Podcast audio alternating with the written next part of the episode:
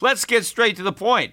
You want to grow your portfolio to deal with the rising cost of inflation, to pay off your debt or your mortgage, pretty much anything standing in the way of you and financial freedom, right? Well, with Yahoo Finance, you can get access to the news, data, and tools that you need in order to help you reach that financial freedom. And when it comes to your financial future, you think you've done it all. You've saved, you've researched, you've invested all that you can. And now you need to take those investments to the next level by using what every financial great uses Yahoo Finance. For more than 25 years, Yahoo Finance has been the brand behind every great investor. They're the number one finance destination, producing a holistic look at the financial news cycle, including breaking news, original perspectives, analyst ratings, independent research, customizable charts, and so much more. For comprehensive financial news and analysis, visit the brand behind every great investor, yahoofinance.com, the number one financial destination. That's yahoofinance.com. Traffic jams, tailgating, pileups. Ugh, the joys of driving. How could it get worse? The federal government wants to have a say in what you drive. That's right. The Biden administration's EPA is pushing mandates that would ban two out of every three vehicles on the road today. Don't let Washington become your backseat driver. Protect the freedom of driving your way. Visit EnergyCitizens.org. Paid for by the American Petroleum Institute.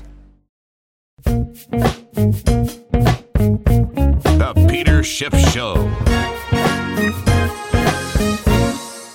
The dollar continued its losing streak today. The dollar index was down for the eighth time in nine days. I think the decline, the nine day decline, is about 2.5%. The dollar index actually traded below 97 today for the first time since Donald Trump was elected president. So we have wiped out 100% of the ill gotten dollar gains that were racked up in the wake of that victory. And if you remember, when the dollar was rallying as a result of the Trump victory, I said it was a sucker's rally, that it was a head fake rally. And sure enough, that's exactly what it was. But the dollar's decline has only just begun. You know, I think the dollar would have begun its decline a while ago had Hillary Clinton been the winner. But because of Trump unexpectedly winning and the excitement that that generated surrounding the prospects of faster economic growth and Trumpflation, as if inflation were actually good for the dollar, but to the extent that it made the Fed raise interest rates even faster or moving them up even higher. Remember all that talk? That's what created the rally, and it was a great selling opportunity for people who understood what really was going on. But all we've done thus far is get rid of gains that never should have been racked up. The dollar hasn't even really begun its decline, but I think that decline is going to begin in earnest. In fact, my next target for the dollar index is going to be around 92, which is still about 5% below current levels. But if we get below 92, that will mean the dollar will be at its lowest level since January of 2015. So about a two and a half year low, uh, assuming you know we get there in the next couple of months. You know, maybe even a little longer than that, depending on how long it takes to trade down or below 92. But what really gets interesting is what happens once the dollar index gets below 92. Because you go look at a chart there's nothing but air beneath maybe 92 and 80 because the dollar index rose in 2014 from 80 through 90. I mean, the dollar had a huge rally in 2014, anticipating all of the tightening, all of the tapering, and all of the rate hikes. That was probably the best year for the dollar, and, it, and that momentum continued into 2015. I mean, the dollar didn't lose its momentum until the Fed started hiking rates. That was the end of the dollar trade, right? The dollar had been bid up for a couple of years, anticipating the first rate hike. And by the time the markets got the first rate hike, it was buy the rumor, sell the fact. And we've been trending sideways ever since, with the exception of a slight move to new highs on the back of the Trump victory. But I think the dollar has been putting in a top ever since the Fed hiked rates. And what I've been saying all along is this is not just going to be a buy the rumor, sell the fact. This is going to be a situation where the fact does not live up to the rumor. We're not going to get nearly as many rate hikes as the market priced in. And I don't think the Fed is ever going to get around to shrinking its balance sheet, something that may already be priced in. The dollar is falling despite the fact that it's still almost a lock, almost 100% odds, 90 something percent odds of a June rate hike. So everybody expects a June rate hike. In fact, they expect another one, I think, maybe in December. Yet, despite these rate hikes uh, that the market thinks are coming, the dollar is falling anyway. What does that tell you about the effect of rate hikes, these small little incremental hikes on the dollar? Meanwhile, the currency markets haven't even begun to factor in the fact that these rate hikes are coming to an end, even if we get a June hike. We may not get a December hike, we may get a December cut, or we may get the Fed to start talking about the potential for an ease or maybe the end of tightening. Wait till the Fed has to acknowledge a lot of the economic weakness that it's staring in the face. I mean, so far it doesn't want to admit it. Look at the numbers coming out about the auto sector. I mean, look at the inventory. Look at the plunging prices for used cars. I mean, what does this tell you? And of course, if we have a glut of unsold cars on the market, if the automobile companies aren't going to be able to sell new cars, they're not going to be producing them. And if they're not going to be producing them, they don't need all these workers. And if they don't need all the workers making the cars, well, what about the supply chain? And again, these are some of the higher paid jobs, people that work in automobile manufacturing, automobile supply. But this is just one indication. Again, look at these retailers going like dominoes, one after another, with bad earnings. You know, we're going to get the final look on Q1 GDP on Friday. We'll see if they don't revise that down even more to make that an even weaker quarter than the one that we had Meanwhile, everybody is hanging their hat on a strong Q2. Where is the indication of that? I mean, a lot of the enthusiasm behind the Trump rally is wearing off with all the talk that, you know, maybe Trump may not be able to finish out his term. And even if he does finish out his term, he's spent a lot of political capital. I think he's, uh, you know, winning some points uh, in the Middle East. I think that the talk that he's giving, that he gave in Saudi Arabia yesterday, he's in Israel today. I think this may help the president's approval rating, but I don't know that it's going to do enough to reflate the confidence bubble that we're going to get these massive tax cuts, we're going to get massive deregulation, and then we're going to have all this economic growth. I think even people who expect some type of tax cut or some type of reform they're pushing out the date that they think that's going to happen into uh, into next year. And so this is not an immediate event that's going to help corporate earnings. That's going to bring down the corporate tax rate. So I think that enthusiasm is going to wear off. So I don't know where this big GDP bump is going to come from in Q1 or Q2. Meanwhile, look at the comments today from Angela Merkel about the euro. She specifically came out and said she thinks the euro is too low. So now the Germans have a strong euro policy. Of course, they don't control the ECB, but they have a lot of influence. And of course, Merkel is blaming the weak euro or the euro being too weak on the ECB. So now you've got uh, Angela Merkel uh, talking about a strong euro while you have Donald Trump talking about a weak dollar. He's saying the dollar is too high. Well, he's right. Merkel's saying the euro's too low. She's right also. So I think the euro goes up, and so does every every other currency, and the dollar continues to go down. That's why these foreign stock markets continue to outperform U.S. stock markets because they've got the wind at their backs, and that wind is about to pick up as the dollar's decline gathers steam. I think when it breaks through 92, I think we're making a beeline down to 80. I think that's going to be a quick move, and that's another 17.5% drop from here. And if I'm right and that move happens pretty quickly, maybe we get it by Q1 or Q2 of next year. We get down to those levels. That is going to mean huge, huge outperformance for foreign stocks. I think it's going to mean that you're going to see a big move in precious metals. Look, gold and silver are each up about 7.5% or so year to date. Silver was up better than 2% today, about 35 cent move back above 17. Gold is now back above 1260. But I still think that these moves are small. Looking at what's going on with gold stocks, uh, the traders still don't believe it. But if we get the kind of breakdown in the dollar that I believe, then you're going to see a move up in gold and silver, much bigger than we've seen, a move up in commodities, move up in the price of oil.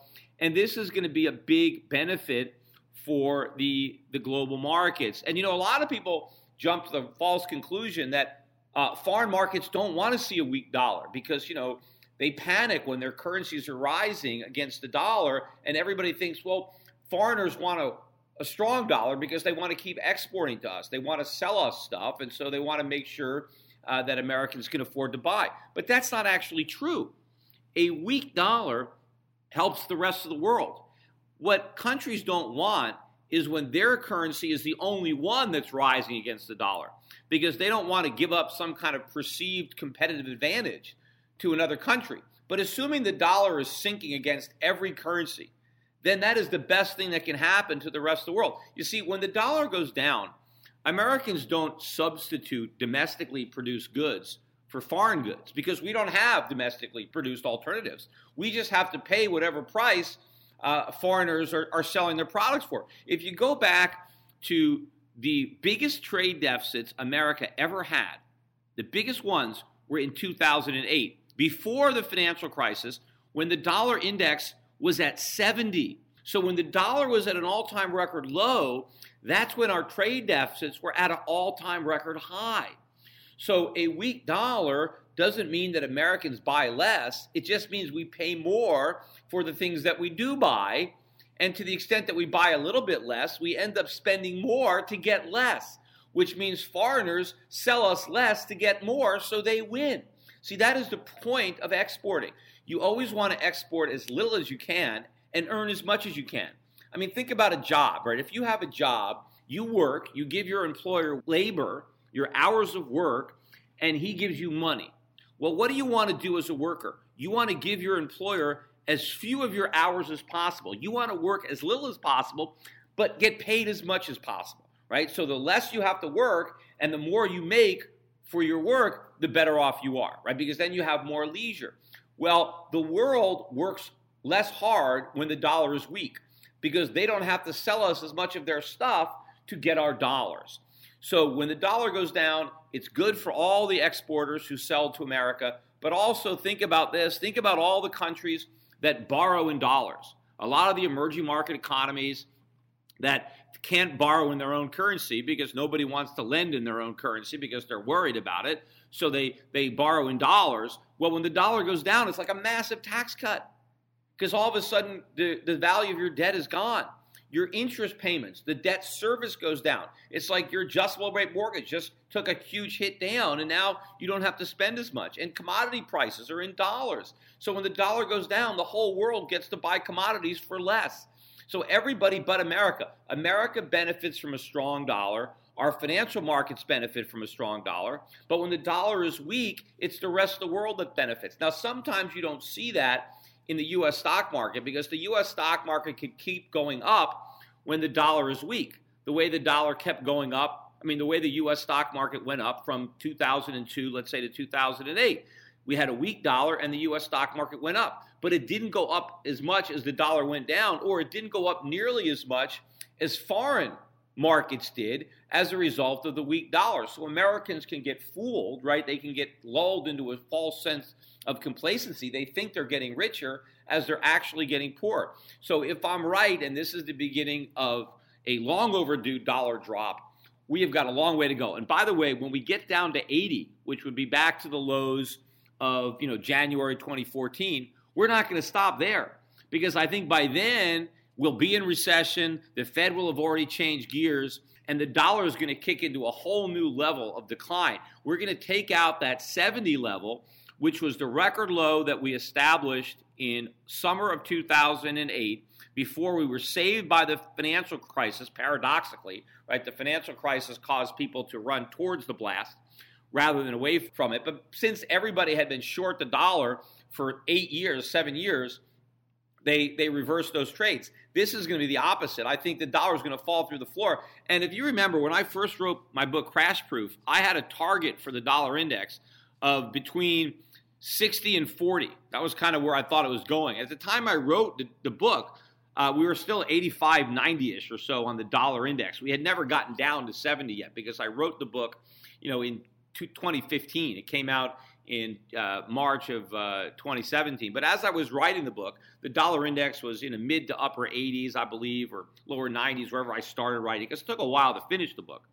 But the dollar index had never been down to 70. It ultimately got to 70 after the book came out.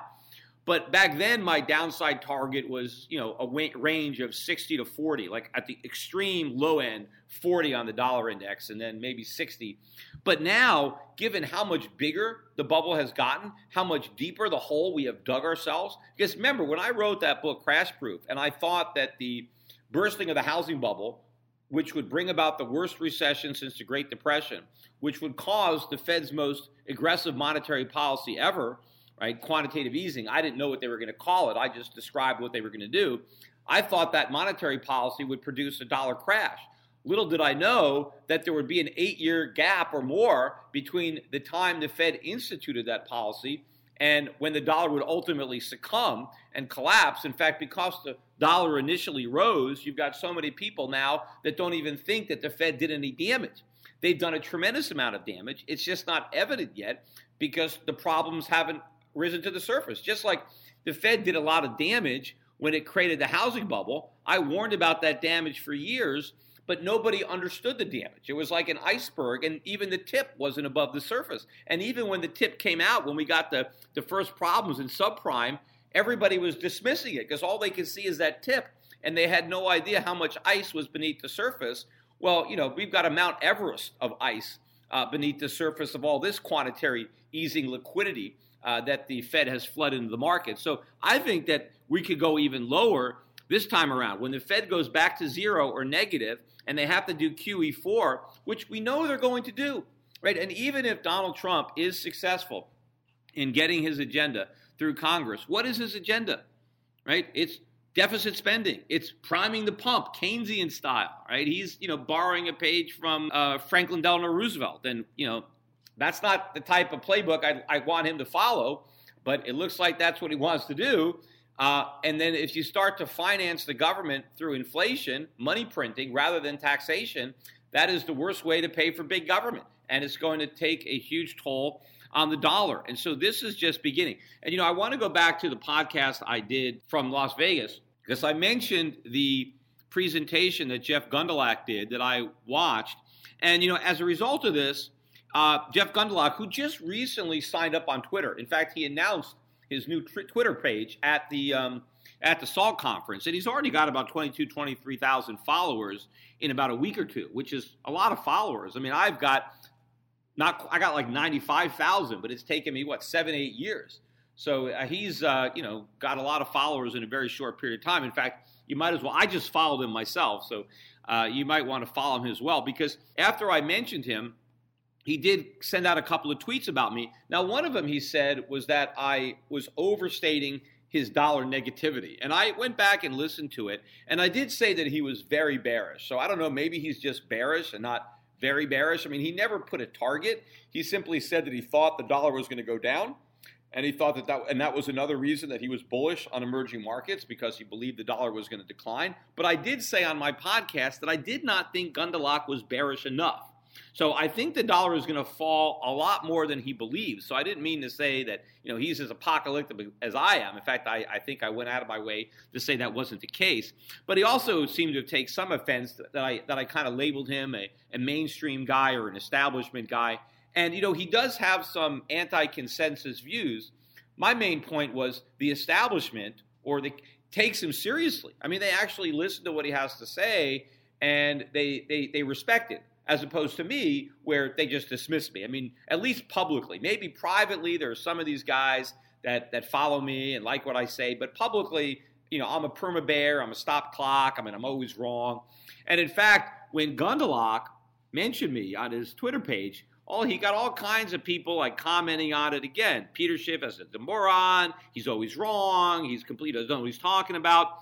And then a nice thing was, at least Jeff Gundlach came back and he defended me. He said, you know, I may have been wrong in quotes for the last couple of years, but go back and look at what I was saying about the housing market.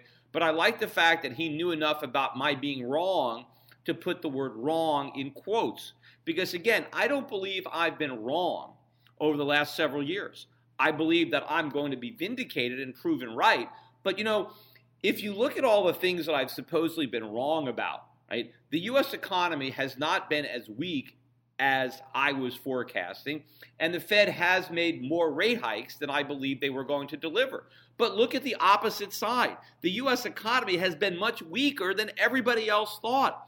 The Fed has raised rates much less than everybody else thought. So everybody else in the mainstream was much more optimistic on the economy and rate hikes than reality. Yet somehow they're still right.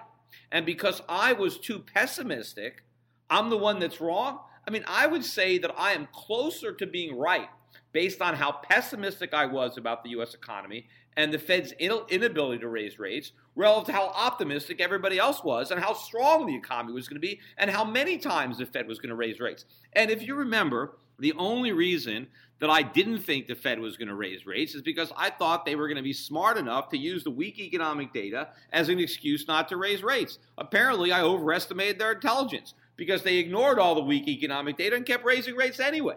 So, you know, this is exactly what they did uh, going into the 2008 financial crisis. So I still think that history is going to prove that I wasn't wrong, that I was early. And I think a guy like Jeff Gundlach, you know, by putting my the word wrong in quotes, I think he has the same thoughts himself. I don't I think he believes that I'm going to be vindicated and my analysis is correct.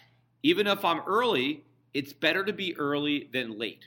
Right? Because if you're late, you're too late. You can never be exactly on time.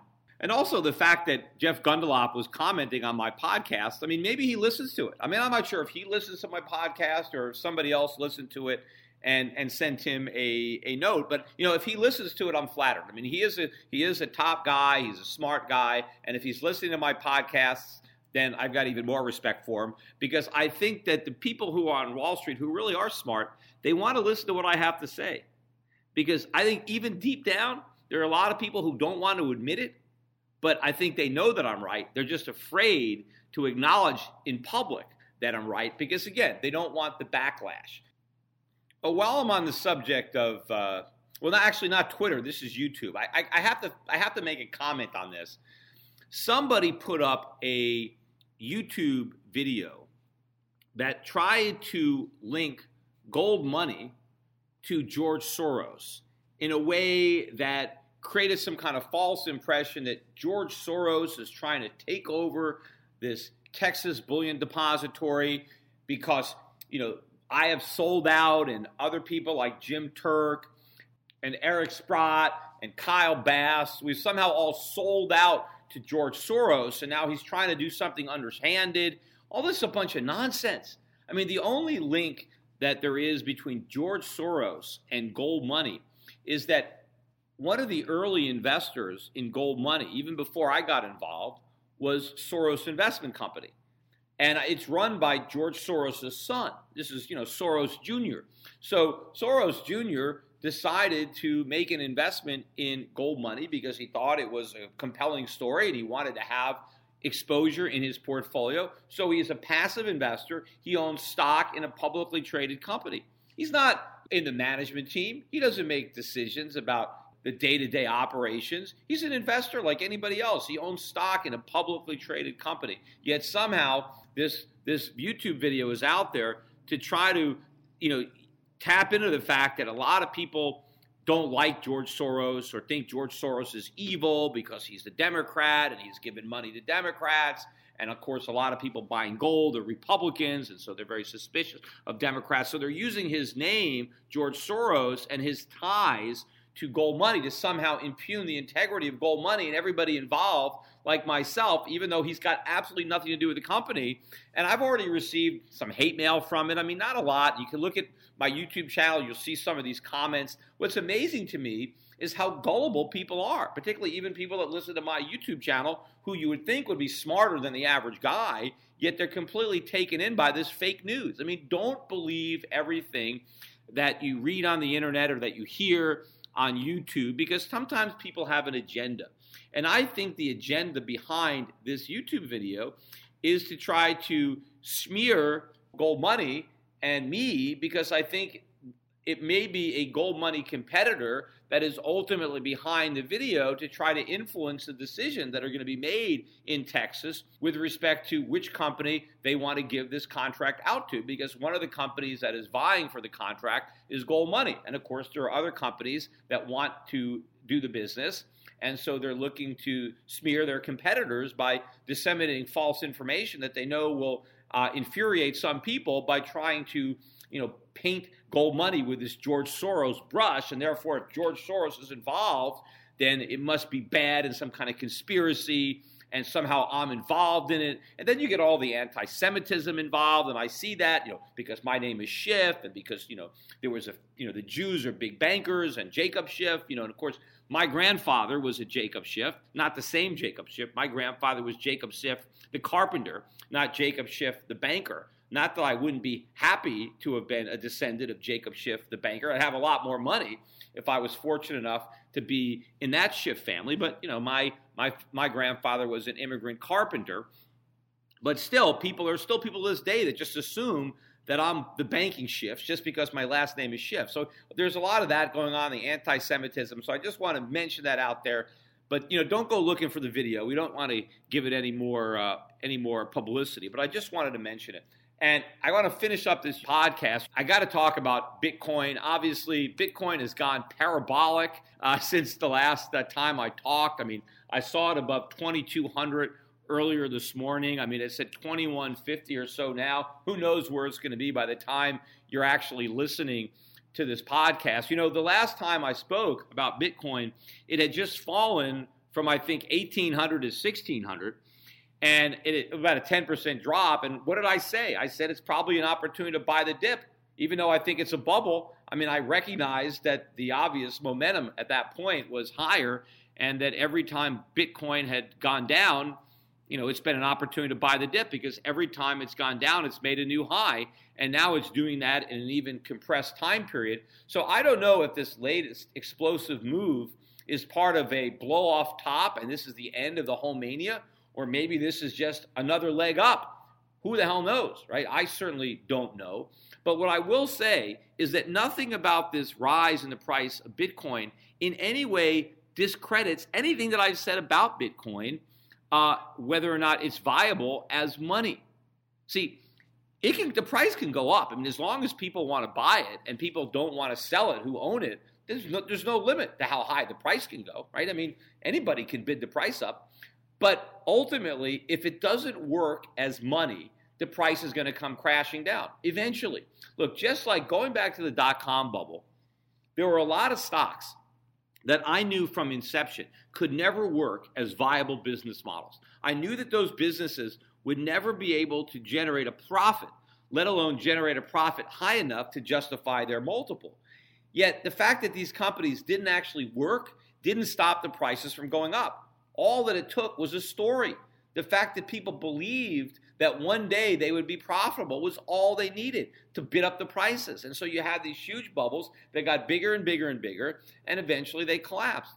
As I said, Bitcoin is not going to work as money. So the basis premise that people are going to use digital currencies instead of the dollar or the euro or the yen or whatever, it's not going to happen, or instead of gold. And by the way, it's not just Bitcoin that's going up. It's every digital currency that's going up. They're all rising, right? I mean, maybe there are some that are not. I mean, I, there's so many of them. I mean, I couldn't say that every single one because there's hundreds and hundreds. And you know, if Bitcoin keeps rising, there'll be thousands and thousands.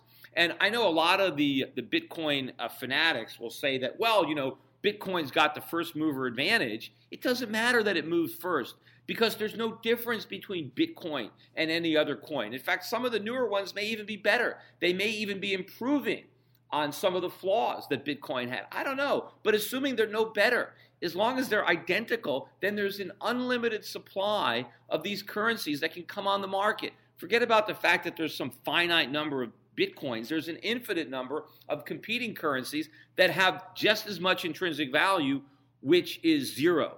But you know, right now the price is going up. Is it going to keep going up?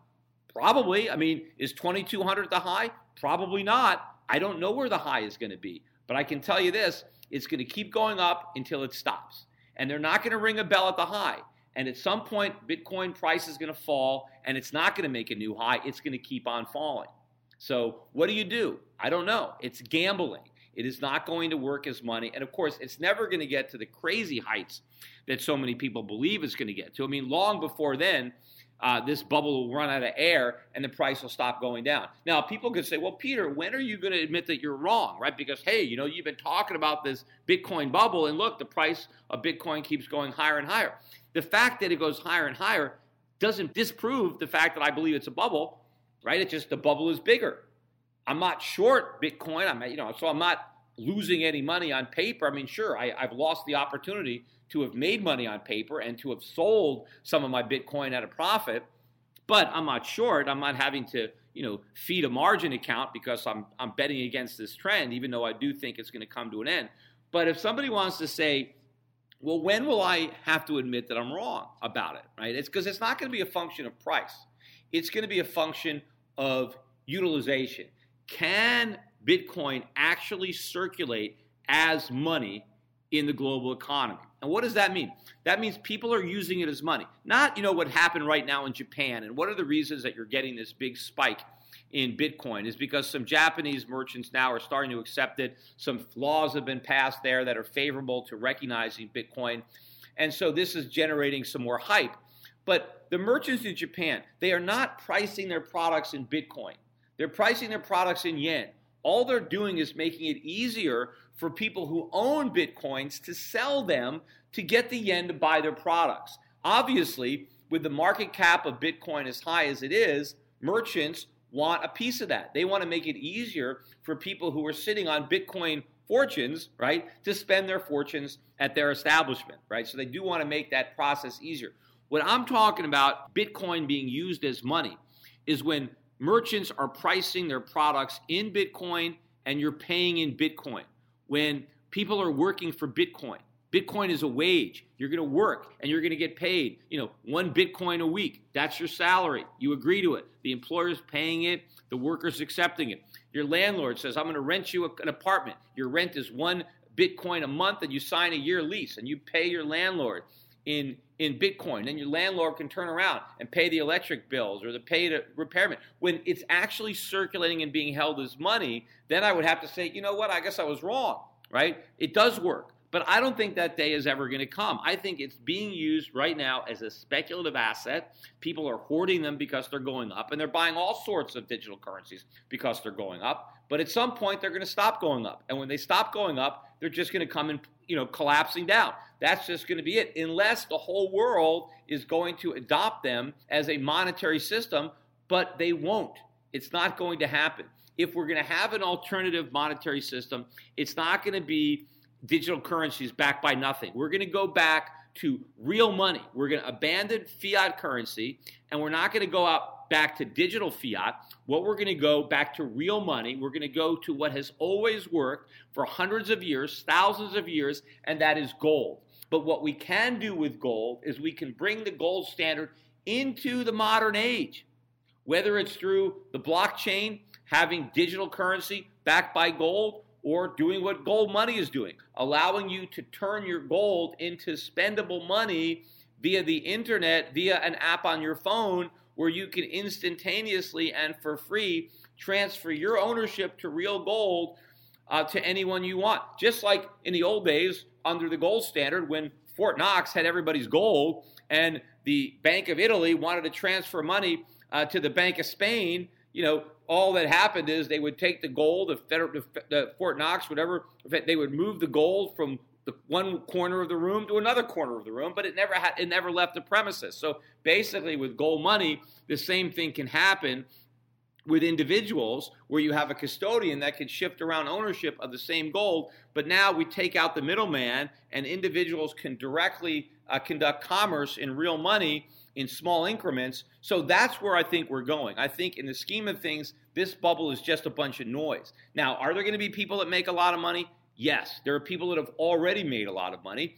I don't know how much money has been cashed out by the early adopters, but what I can tell you this is there's a lot of paper fortunes that are still on paper that are going to be lost when the bubble pops. And of course, there are a lot of people. You know, I got an email today from my property manager in Puerto Rico. And she's a realtor that I work with, and she helps me manage. I have a condo here that I rent out sometimes when I'm not using it. And she sent me a, a text, never asked me for investment advice. And she said, um, Hey, I want to invest some money. Um, do you have any suggestions? I hear Bitcoin is, is is a big mover or something like that in her text. She, so she's texting me, never invested in her life, never bought any stocks, wants to make an investment, and the first thing she thought about is Bitcoin. I don't think she knows anything about it. She doesn't know what it is. She just wants to buy it because she heard it was going up. So this is the kind of mentality. Now, does that mean that this is the top? No. It could go a lot higher. I've said that before. I have no idea. I'm not smart enough to know how big a bubble is going to get before it pops. But I am smart enough to recognize a bubble when I see one. And if it walks like a bubble, quacks like a bubble, it's a bubble. And believe me, this Bitcoin bubble is one big, fat, ugly bubble.